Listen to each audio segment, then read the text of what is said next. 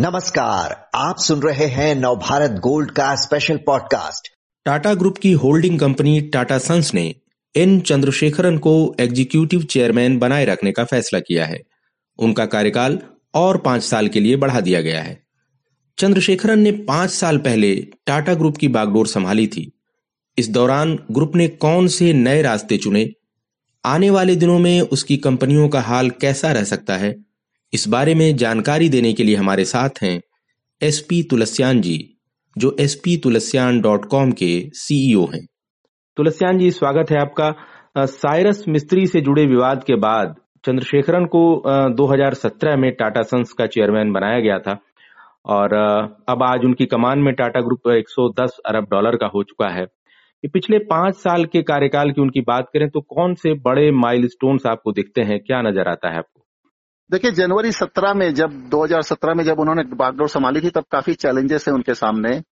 और अगर आप टाटा ग्रुप का एक देखें तो ट्रेडिशनली वो एक ब्रिक एंड मोर्टर के कम, या कमोडिटी बिजनेस में रहे, फिर चाहे स्टील हो, ऑटोमोबाइल हो, कंज्यूमर ड्यूरेबल्स हो, फिर कंजम्पशन की स्टोरी हो या फिर वॉचेस, ज्वेलरी हो।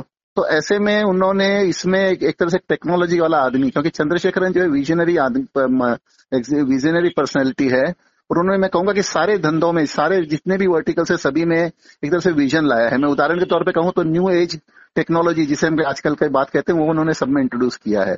अगर सबसे पहले मैं जो सबसे उनका जो प्रोग्रेसिव और चैलेंजिंग काम या उन्हें सराहनीय काम कहूंगा तो होगा टाटा मोटर में ईवी का लॉन्च करना। अगर आप देखें, मारुति जो थी आज भी नंबर वन कार है थी यानी आज भी नंबर वन कार मेकर है, डेढ़ लाख कार हर महीने बेचती है, जिसके सामने की टाटा मोटर्स पचास हजार कार अपने व्हीकल बेचती थी, कमर्शियल पैसेंजर व्हीकल समझ के सब दोनों पकड़ के। लेकिन उन्होंने जेआरआर के प्लेटफॉर्म को इंटीग्रेट किया डोमेस्टिक प्लेटफॉर्म से टाटा मोटर में और उसमें ईवी लॉन्च किया, इलेक्ट्रॉनिक व्हीकल, इलेक्ट्रिक व्हीकल्स। और आज देखिए इलेक्ट्रिक व्हीकल्स की जिस हिसाब से बुकिंग चल रही है, टाइगोर का कार्स की अपने आप में सराहनीय। आप बंबई में अगर बीएसटी बसेस देखते हैं तो टाटा की देन है। तो टाटा मोटर्स का एक बहुत बड़ा लैंडमार्क हुआ है, नंबर वन।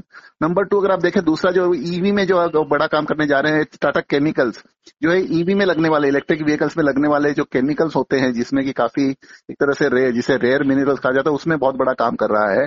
टाटा पावर जो है वो चार्जिंग स्टेशन में बहुत बड़ा काम कर रहा है। और अगर, अगर वो जिस हिसाब से उसको एक्सपांड करने की योजना है और अट्ठारह रुपए प्रति यूनिट का अगर वो प्राइस चार्ज करेंगे, नो डाउट कि उसमें इंफ्रास्ट्रक्चर कॉस्ट काफी लगेगा चार्जिंग स्टेशन, लेकिन फिर भी अगर आप अट्ठारह रुपए प्रति यूनिट का पावर का चार्ज करते हैं तो जो डोमेस्टिक में आप छह सात आठ रुपए प्रति यूनिट में सप्लाई करते हैं तो अपने आप में काफी इंक्रीमेंटल रेवेन्यू काफी बढ़ेगा। और सवाल यह कि न्यू एज टेक्नोलॉजी में, जैसे मैंने बताया ना, कि उसमें उन्होंने एक, एक बहुत बड़ा रेवोल्यूशन लाया, टाटा ग्रुप की सारी कंपनियों को उसकी तरफ मोड़ा है जी। एक बात और मैं यहाँ पे कहना चाहूंगा, अगर आप दो हजार से पहले, आप आज से दस साल पहले देखें, हर कंपनी में एक एक एक एक सीईओ उस कंपनी उस सीईओ के नाम से जानी जाती थी।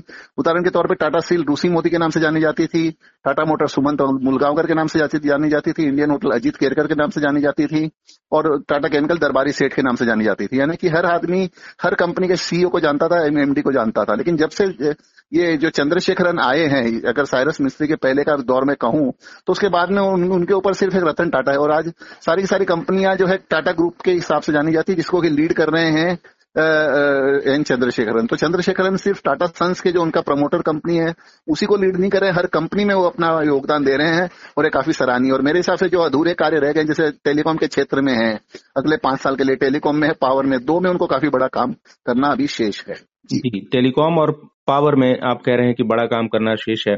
टाटा पावर में रिन्यूएबल एनर्जी का जो उसका बिजनेस है, जिसका आपने जिक्र किया कि उन्होंने सिनर्जी एक बनाई है, एक तो पहले ग्रुप में अगर कोई कारोबार है तो सारी यूनिट्स एक साथ उस पर फोकस करें, वो जो एक स्ट्रेटजी है। टाटा पावर्स का जो रिन्यूएबल बिजनेस है उसको देखते हुए आपको क्या लग रहा है? उसमें एक तो वो उसको लिस्ट कराने की तैयारी कर रहे थे।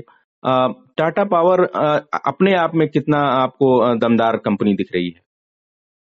देखिए, जैसे मैंने कहा कि जैसे कि टाटा पावर और टाटा टेलीकॉम या टेलीकॉम के क्षेत्र में, दो में अभी टाटा को काफी बड़ा काम करना बाकी है और मेरे हिसाब से उन्हें उनके पीछे काफी चैलेंजेस होगी। और आपने, जैसे मैंने बताया कि हर हर कंपनी को उन्होंने एक तरह से एक दूसरे से जोड़ा है, यानी कोई भी कंपनी ये नहीं कह सकती कि नहीं सर मैं इंडिपेंडेंटली काम करूंगा। अगर इलेक्ट्रिक व्हीकल में टाटा केमिकल का रोल है तो टाटा केमिकल का काम कर रही है, टाटा मोटर का काम है कार बनाना तो वो काम कर रही है, टाटा पावर का काम है चार्जिंग स्टेशन लगाना तो वो काम कर रही है। इससे पहले आप देखिए, अगर भारतीय का मैं डिफेंस का उदाहरण दूं तो पहले army army chief, navy chief और एयर चीफ तीन होते थे, आज भी तीन है। उनके ऊपर सीडीएस बनाया गया, चीफ ऑफ डिफेंस स्टाफ। वैसे ही मैं कह सकता हूं कि एन चंद्रा को जो है चीफ ऑफ डिफेंस स्टाफ या चीफ ऑफ ऑल कंपनीज कहा जा सकता है। अब अगर मैं कहूं कि अब, अब मैं आऊं टाटा पावर पे, तो टाटा पावर पे मेरे हिसाब से रिन्यूएबल एनर्जी में उन्हें काफी बड़ा इन्वेस्टमेंट करना पड़ेगा और मुझे नहीं लगता कि टाटा टाटा पावर जो है रिन्यूएबल एनर्जी के क्षेत्र में कोई बहुत बड़ा रोल कर सके, क्योंकि उसमें अडानी जो है ऑलरेडी आगे है और दूसरा मुकेश अंबानी ने उसमें काफी बड़ा अनाउंसमेंट कर दिया इन्वेस्टमेंट्स के, जैसे कि वो अनाउंसमेंट हमें देखने को नहीं मिले। तो इसके लिए मेरे हिसाब से शायद रिन्यूएबल एनर्जी में उतना टाटा काम नहीं करेगी, उतना अपना लीड नहीं ले सकेगी जितना कि दूसरे जो उनके क्षेत्र है, जैसे टीसीएस में है, जैसे उन्होंने टाटा कंज्यूमर में लॉस मेकिंग कंपनियों को बंद, लॉस मेकिंग डिवीजन को बंद करके रीऑर्गेनाइजेशन किया था, वैसे सारे हैं। तो वो काम करना जरूरी है अगर टाटा, और फिर भी अगर टाटा पावर में रिन्यूएबल एनर्जी में बहुत बड़ा करना चाहेंगे तो उन्हें बहुत बड़ा इन्वेस्टमेंट करना पड़ेगा, जिसमें मेरे हिसाब से काफी समय लगेगा। जी, टाटा मोटर्स का आपने जिक्र किया और उसके इलेक्ट्रिकल व्हीकल सेगमेंट का आपने जिक्र किया, और आज जो है बाजार हिस्सेदारी जो है उसकी इस ईवी सेगमेंट में इंडिया में सत्तर फीसदी से ज्यादा है, जो फाइनेंशियल ईयर दो हज़ार अठारह में दस फीसदी के आसपास थी। और इन्होंने जगुआर लैंड रोवर को भी दो हज़ार पच्चीस तक पूरी तरह से इलेक्ट्रिक कार ब्रांड बनाने का प्लान बनाया है। तो ये जो टाटा मोटर्स को लेकर के और ईवी को लेकर जो ये प्लान उनका बन रहा है और जिस तरह से उसको आगे ले गए हैं, ऑटो सेगमेंट में आपका फेवरेट स्टॉक बनाने के लिए इतना काफी है टाटा मोटर्स को, या और कुछ करना पड़ेगा? देखिए, ईवी का जो भविष्य वर्ल्ड ने इलोन मस्क का की जो टेस्ला कार के बाद में मान लिया है कि आगे भविष्य जो है ईवी कार का है, इलेक्ट्रिक व्हीकल्स का है। और अगर आप देखें तो कमर्शियल व्हीकल्स में जिसको जिसको लंबी दूरी का ड्राइव कर, जैसे कहते हैं ना कि डीजल का सब्सिट्यूट होगा इलेक्ट्रिक व्हीकल। अगर आप आज भी एक कॉल लेना चाहें तो जहां पे आपको पेट्रोल का कार का कॉस्ट आती है दस रुपए प्रति लीटर, वहां पे ईवी का आएगा एक रुपया प्रति लीटर। तो निश्चित रूप से टाटा जो है जेवीए जेएलआर के प्लेटफॉर्म को यूज करके, जैसे मैंने बताया कि सारे के सारे जहां पे भी उनको एक्सपर्टीज हासिल है, उसकी एक्सपर्टीज लेके टाटा मोटर्स के व्हीकल्स बनाने में लगे हुए हैं। कमर्शियल व्हीकल में उन्होंने काफी महारत हासिल की, जहां पे कमर्शियल व्हीकल में जैसे काफी जरूरत है। अगर इलेक्ट्रिक व्हीकल में जितनी ज्यादा रनिंग होगी डेली, उतना उसके लिए आपके लिए वो इकोनॉमिकल होगा। अगर आपका शॉर्ट डिस्टेंस का रनिंग है तो शायद आपके लिए इलेक्ट्रिक व्हीकल उतना उपयुक्त ना हो। तो निश्चित रूप से जो दस से सत्तर परसेंट का उनका शेयर बढ़ा है, वो आगे जाकर के भी, और मुझे नहीं लगता कि निकट भविष्य में कोई भी कंपनी जो है उनके टक्कर में इतनी जल्दी ईवी मार्केट को कैप्चर कर सकेगी, इवन मारुति भी नहीं कैप्चर कर सकेगी। तो निश्चित रूप से ऑटो सेक्टर में अगर आप वॉल्यूम के हिसाब से देखें, प्रॉफिटेबिलिटी के हिसाब से देखें, तो शायद मारुति नंबर वन रहेगी। लेकिन अगर आप, आप न्यू एज टेक्नोलॉजी को ध्यान में रखते हुए कोई कंपनी चुनना चाहें तो मेरे हिसाब से टाटा मोटर जो नंबर वन होगी ऑटो के क्षेत्र में। जी, टाटा मोटर्स का जो मार्केट कैप है वो पिछले साल ही डेढ़ लाख करोड़ रुपए को पार कर गया था और अभी लगभग पौने दो लाख करोड़ के आसपास है। एविएशन सेगमेंट की बात करें, एक बड़ी डील चंद्रशेखरन के कार्यकाल में हुई एयर इंडिया की, और Tata S I S I airlines और एयर एशिया इंडिया को मिला दें अगर, और एयर एयर इंडिया को भी मिला दें, तो अब इंडिया की एयरलाइन इंडस्ट्री में पच्चीस फीसदी से ज्यादा हिस्सा जो है टाटा ग्रुप के पास है। इस बिजनेस में कैसी संभावना आपको दिख रही है टाटा ग्रुप के लिए, क्योंकि दूसरी बड़ी कंपनियां भी हैं, इंडिगो है और दूसरी प्लेयर्स भी हैं? देखिये, इनऑर्गेनिक ग्रोथ में मैं टाटा को काफी सराहूंगा यहाँ पे भी। एक और अगर हम, आपने जैसे एयर इंडिया के एक्विजिशन का एक उदाहरण दिया, लेकिन हम हम कई कई बार हम निवेशक भूल जाते हैं कि टाटा ने दो बड़े एक्विजिशन पहले भी किए थे। एक था भूषण स्टील का जो करीब पचास हजार करोड़ का था, नो डाउट कि वो एविएशन क्षेत्र से कनेक्टेड नहीं था, लेकिन अपने आप में, बिकॉज हमेशा टाटा जनरली जो है इनऑर्गेनिक ग्रोथ किया है।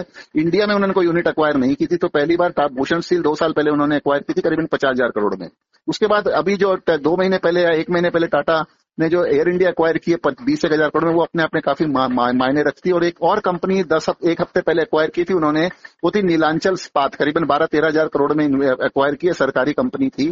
तो इसका मतलब ये कि आज आप देखें टाटा स्टील में भी अगर आप देखें तो टाटा स्टील भी जो है इलेक्ट्रॉनिक इलेक्ट्रिक व्हीकल के हिसाब से सारे इक्विपमेंट्स मेटल के जो बनाने में काफी महारत हासिल कर रहा है। और जो स्टील में टर्न अराउंड आया था खास करके इंडिया में, अगर आपको याद हो दो साल पहले सरकार ने इंडस्ट्री स्टील पॉलिसी बनाई थी, उसका एडवांटेज टाटा ने हमेशा बिल्कुल सही समय पे, उपयुक्त समय पे बड़े बड़े एक्विजिशन करके लिए हैं, जो अपने आप में इनको काफी आगे जाके लाभदायक होगा। तो अपने आप में जो इनऑर्गेनिक ग्रोथ के थ्रू जिस हिसाब से इन्होंने एक एक, एक कदम उठाया, वो कहीं पे भी डरे नहीं है, क्योंकि इनको जिस हिसाब से कोरस और और टाटा स्टील के जे टाटा स्टील में कोरस और टाटा मोटर्स में जेएलआर लेने से धक्का लगा था दो हजार आठ में, उसके बाद से ग्रुप थोड़ा सा डरा हुआ सा था कि हम और हम ग्रोथ एक्विजिशन से नहीं करेंगे।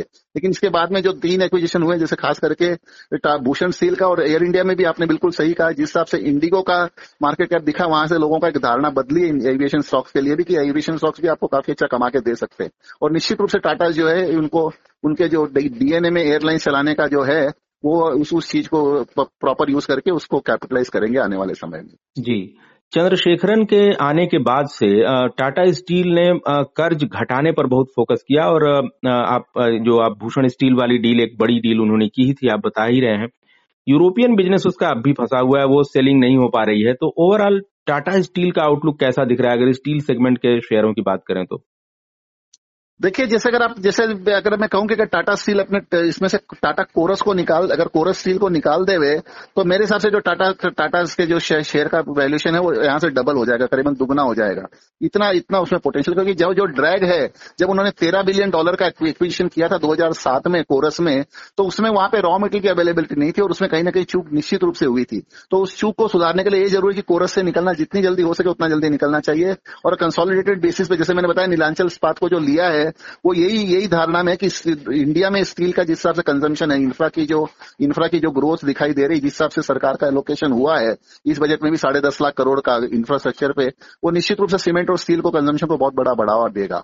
तो निश्चित रूप से टाटा स्टील का जो डोमेस्टिक रंग जो है वो काफी बड़ा आते हुए फिर से आते हुए लौटते हुए दिखाई देगा। टाटा मोटर तो फिर भी जेएलआर के प्लेटफॉर्म को यूज करके उसको अपने वैल्यूएशन वैल्यू इंक्रीज कर रही है, लेकिन टाटा स्टील के लिए अभी भी कोरस स्टील जो है वो ड्रैग बना हुआ है। लेकिन मेरे हिसाब से उससे भी अगले दो साल में छुटकारा पा करके कोरस से निकल जाएंगे। उसमें अगर पचास हजार करोड़ का चालीस पचास हजार करोड़ का लॉस भी बुक करना पड़ा तो इंडिया यूनिट टाटा स्टील की इतनी सक्षम है कि उस लॉस को सहन कर सकेगी। जी, आपने तुलस्यान जी डिजिटल पर जो फोकस है चंद्रशेखरन का और टाटा ग्रुप का, उसका जिक्र किया था। वो एक सुपर ऐप लॉन्च करने की तैयारी में है, वहां नमक से लेकर एयरलाइन टिकट तक सब कुछ बेचेंगे। इस स्ट्रेटजी को आप कैसे देख रहे हैं, ये जो सुपर ऐप वाली स्ट्रेटजी है? देखिए, सुपर ऐप ऐप वाली जो स्ट्रेटेजी, मैं इसको अमेजोन अमेजोन के प्लेटफॉर्म से कंपेयर करना चाहूंगा कि जिस हिसाब से आज अमेजोन का, आज हम छोटी छोटी कंपनियों का कई आईपीओ आ चुके हैं जिसका कि पांच से दस हजार करोड़ का वैल्यूएशन हमें दिखाई देता है और सभी ये कहते हैं कि हम हम हमने ये प्रोडक्ट हम ये प्रोडक्ट को मार्केटिंग करते हैं, सभी का सभी अमेजोन का प्लेटफॉर्म को यूज करते हैं। तो जब एक एक कंपनी अमेजोन के प्लेटफॉर्म को यूज करके दस दस हजार करोड़ की बन सकती है तो आप सोचिए अमेजोन का प्लेटफॉर्म कितना कितने लाख करोड़ का बन सकता है। सिमिलर लाइन पे टाटा जो है करीबन डेढ़ दो लाख करोड़ का इन्वेस्टमेंट करके उस उस सुपर ऐप को बनाने की प्लानिंग कर रहे हैं। कितना समय लगेगा, कितना सक्सेस होंगे, वो क्या बात कहना मुश्किल है, लेकिन अगर वो ऐप एक डेढ़ लाख करोड़ के इन्वेस्टमेंट पे भी बन जाता है, यानी मैं कहूंगा कि अगर बीस बिलियन डॉलर के इन्वेस्टमेंट पे भी ऐप बनता है अगले दो तीन साल में, तो अपने आप में वो दूसरा एक टीसीएस की तरह के वैल्यूएशन पे खड़ा हो सकता है। बारह से तेरह पंद्रह लाख करोड़ रुपए का वैल्यूएशन दे सकता है और अपने आप में एक बहुत बड़ा लैंडमार्क होगा, इंडिया के लिए भी एक लैंडमार्क होगा, क्योंकि इंडिया का इतना बड़ा कंजम्पशन मार्केट है। आने वाले समय में आज हर कोई चीज है जो ई कॉमर्स इतना ज्यादा बढ़ गया है तो निश्चित रूप से उस ऐप को काफी बड़ा बढ़ावा देगा। लेकिन वो ऐप कब तक बनेगा, अभी तक कोई टाइमलाइन नहीं है और उसमें कितना इन्वेस्टमेंट आउटले होगा, क्योंकि उसमें कहीं तो भी पंद्रह से बीस बिलियन डॉलर का, यानी करीबन करीबन एक लाख से डेढ़ लाख करोड़ रुपए का इन्वेस्टमेंट होगा, जो कि टाटा करने में सक्षम है। लेकिन टाइमलाइन अगर अगर वो तीन साल में अचीव कर लेते तो अपने आप में बहुत बड़ा लैंडमार्क अचीवमेंट होगा। यानी अगर एन चंद्रशेखर इस कार्यकाल में अपने पूरा कर ले हुए तो मैं कहूंगा कि ये शायद उनके फेदर में एक बहुत बड़ा उनके उनकी उनके टोपी में एक बड़ा फेदर होगा इस बार। जी, कंज्यूमर बिजनेस की आपने बात की तुलस्यान जी, उन्होंने चंद्रा ने टाटा केमिकल्स का जो कंज्यूमर प्रोडक्ट्स बिजनेस था उसको टाटा ग्लोबल बेवरेजेज में मिला दिया था और पिछले पांच साल में अब जो उस कंपनी जो है टाटा कंज्यूमर प्रोडक्ट्स, उसका शेयर चार गुने से ज्यादा चढ़ चुका है। तो टाटा कंज्यूमर प्रोडक्ट्स में आपको कैसी संभावना दिख रही है?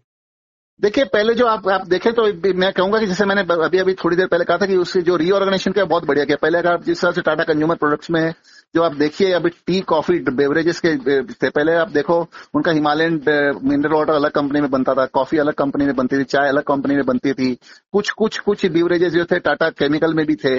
तो वो सारे को रीऑर्गेनाइज करके टाटा कंज्यूमर प्रोडक्ट्स में अगर बनाया तो एक फोकस कंपनी मिलती है। और वैसे भी एफएमसीजी में अगर कंज्यूमर प्रोडक्ट की कंपनी है, जैसे हम देखते हैं मैरिको है और अब रिसेंटली अडवाणी अडानी विलमर बना है या फिर रुचि सोया का जो पतंजलि ग्रुप का है, तो उनको काफी बड़ा वैल्यूएशन मिलता है। अगर आपको ऐसे में फोकस कंपनी मिलती है जिसमें टी कॉफी बेवरेजेस और और ये सारी चीजें हो तो अपने आप में टाटा कंज्यूमर प्रोडक्ट्स में काफी एक, एक इजाफा देखने को मिला और और काफी सराहनीय कदम था। अगर वो उसमें उसको नहीं करते तो एक तरह से खिचड़ी खिचड़ी की तरह से सारे बिजनेस थे, हर हर हर कंपनी में थोड़े थोड़े कंज्यूमर के बिजनेस थे जिससे किसी कंपनी को भी उसका वैल्यूएशन नहीं मिल रहा था। और टाटा केमिकल को केमिकल कंपनी का फोकस बनाया, सोडा ऐश की कंपनी का, और यहाँ पे कंज्यूमर प्रोडक्ट्स में सारे के सारे कंज्यूमर लाए तो अपने आप में काफी सराहनीय और उसका वैल्यूएशन बाजार ने उनको काफी प्रॉपर रूप में दिया। जी, एक सवाल आपसे तुलस्यान जी, टाटा ग्रुप की कुल लगभग उनतीस कंपनियां लिस्टेड हैं और उनका टोटल मार्केट कैप चौबीस लाख करोड़ रुपए के आसपास है। टाटा मोटर्स का जैसे मैंने बताया पौने दो लाख करोड़ के आसपास है और टाइटन का भी जो है वो दो लाख करोड़ से ज्यादा हो चुका है मार्केट कैप। टीसीएस जो है वो पिछले साल पंद्रह लाख करोड़ रुपए का पड़ाव पार कर चुकी थी और अब लगभग पौने चौदह लाख करोड़ के आसपास इसका मार्केट कैप है।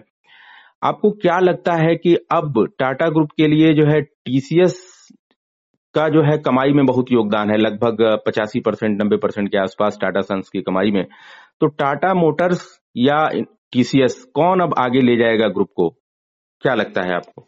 देखिए टीसीएस तो कंटिन्यूस अपनी ग्रोथ देगा ही देगा, टीसीएस को कोई भी हिला नहीं सकता है। आप चाहे तो पंद्रह जो तेरह लाख पैंसठ हजार करोड़ का वर्तमान में मार्केट कैप है, उस पर आप कह सकते हैं कि हर साल आपको मार्केट कैप में करीबन अठारह से बीस परसेंट का इजाफा देखने को मिलेगा। वो तो कंसिस्टेंट परफॉर्मर रहेगा, एक तरह से कहते हैं ना कि राहुल द्रविड़ जैसा बैट्समैन होगा। लेकिन मेरी मुझे जो दो कंपनियां दिखाई देती वो एक है, एक तो है टाटा एलेक्सी जिसका कि वर्तमान में मार्केट कैप छियालीस हजार करोड़ है, और टाटा एलेक्सी जो है वो जेएलआर के लिए और टाटा मोटर के लिए काफी बड़ा ईवी में बहुत बड़ा काम कर रही है सॉफ्टवेयर के क्षेत्र में, तो टाटा एलेक्सी पे निश्चित रूप से ध्यान रखना चाहिए। और दूसरा मेरा ध्यान होगा वो होगा टाटा मोटर और टाटा स्टील पे, जिस हिसाब से वैल्यू एक्रीशन होगा अगर टाटा स्टील से कोरस में से टाटा निकल जावे चालीस पचास हजार करोड़ का लॉस करके भी, तो आगे जो उनका इंडियन ऑपरेशन है काफी दम, दमदार होगा और टाटा मोटर्स काफी दमदार होगा, क्योंकि टाटा मोटर्स का जो इंडिया ऑपरेशन और जेएलआर दोनों अगले चार साल के अंदर अगले तीन साल के अंदर कंप्लीटली ईवी फोकस हो जाएंगे, तो उससे काफी बड़ा वैल्यूएशन मिलेगा। तो मैं तीन कंपनियों में ध्यान रखूंगा, पहला होगा टाटा एलेक्सी। टीसीएस तो निश्चित रूप से है ही, टीसीएस को तो आप कोई नकार ही नहीं सकते, वो तो आप that's a must in portfolios. दूसरे first TCS, second Tata Alexei, तीसरा टाटा मोटर, चौथा टाटा स्टील। जी जी जब दो हज़ार सत्रह में उन्होंने संभाला था चंद्रशेखरन ने, उसके बाद से टाटा ग्रुप का जो है मार्केट कैप जो है वो कंपनियों का लगभग दोगुना हो चुका है, और आपने बहुत विस्तार से जानकारी दी कैसे चंद्रशेखरन ने ग्रुप को आगे बढ़ाया और आगे कौन से एरिया हैं जिन पे ग्रुप का फोकस है और निवेशकों को ये ध्यान रखते हुए किस तरह निवेशक फायदा उठा सकते हैं। बहुत बहुत धन्यवाद आपका तुलस्यान जी जानकारी के लिए। Thank you thank you.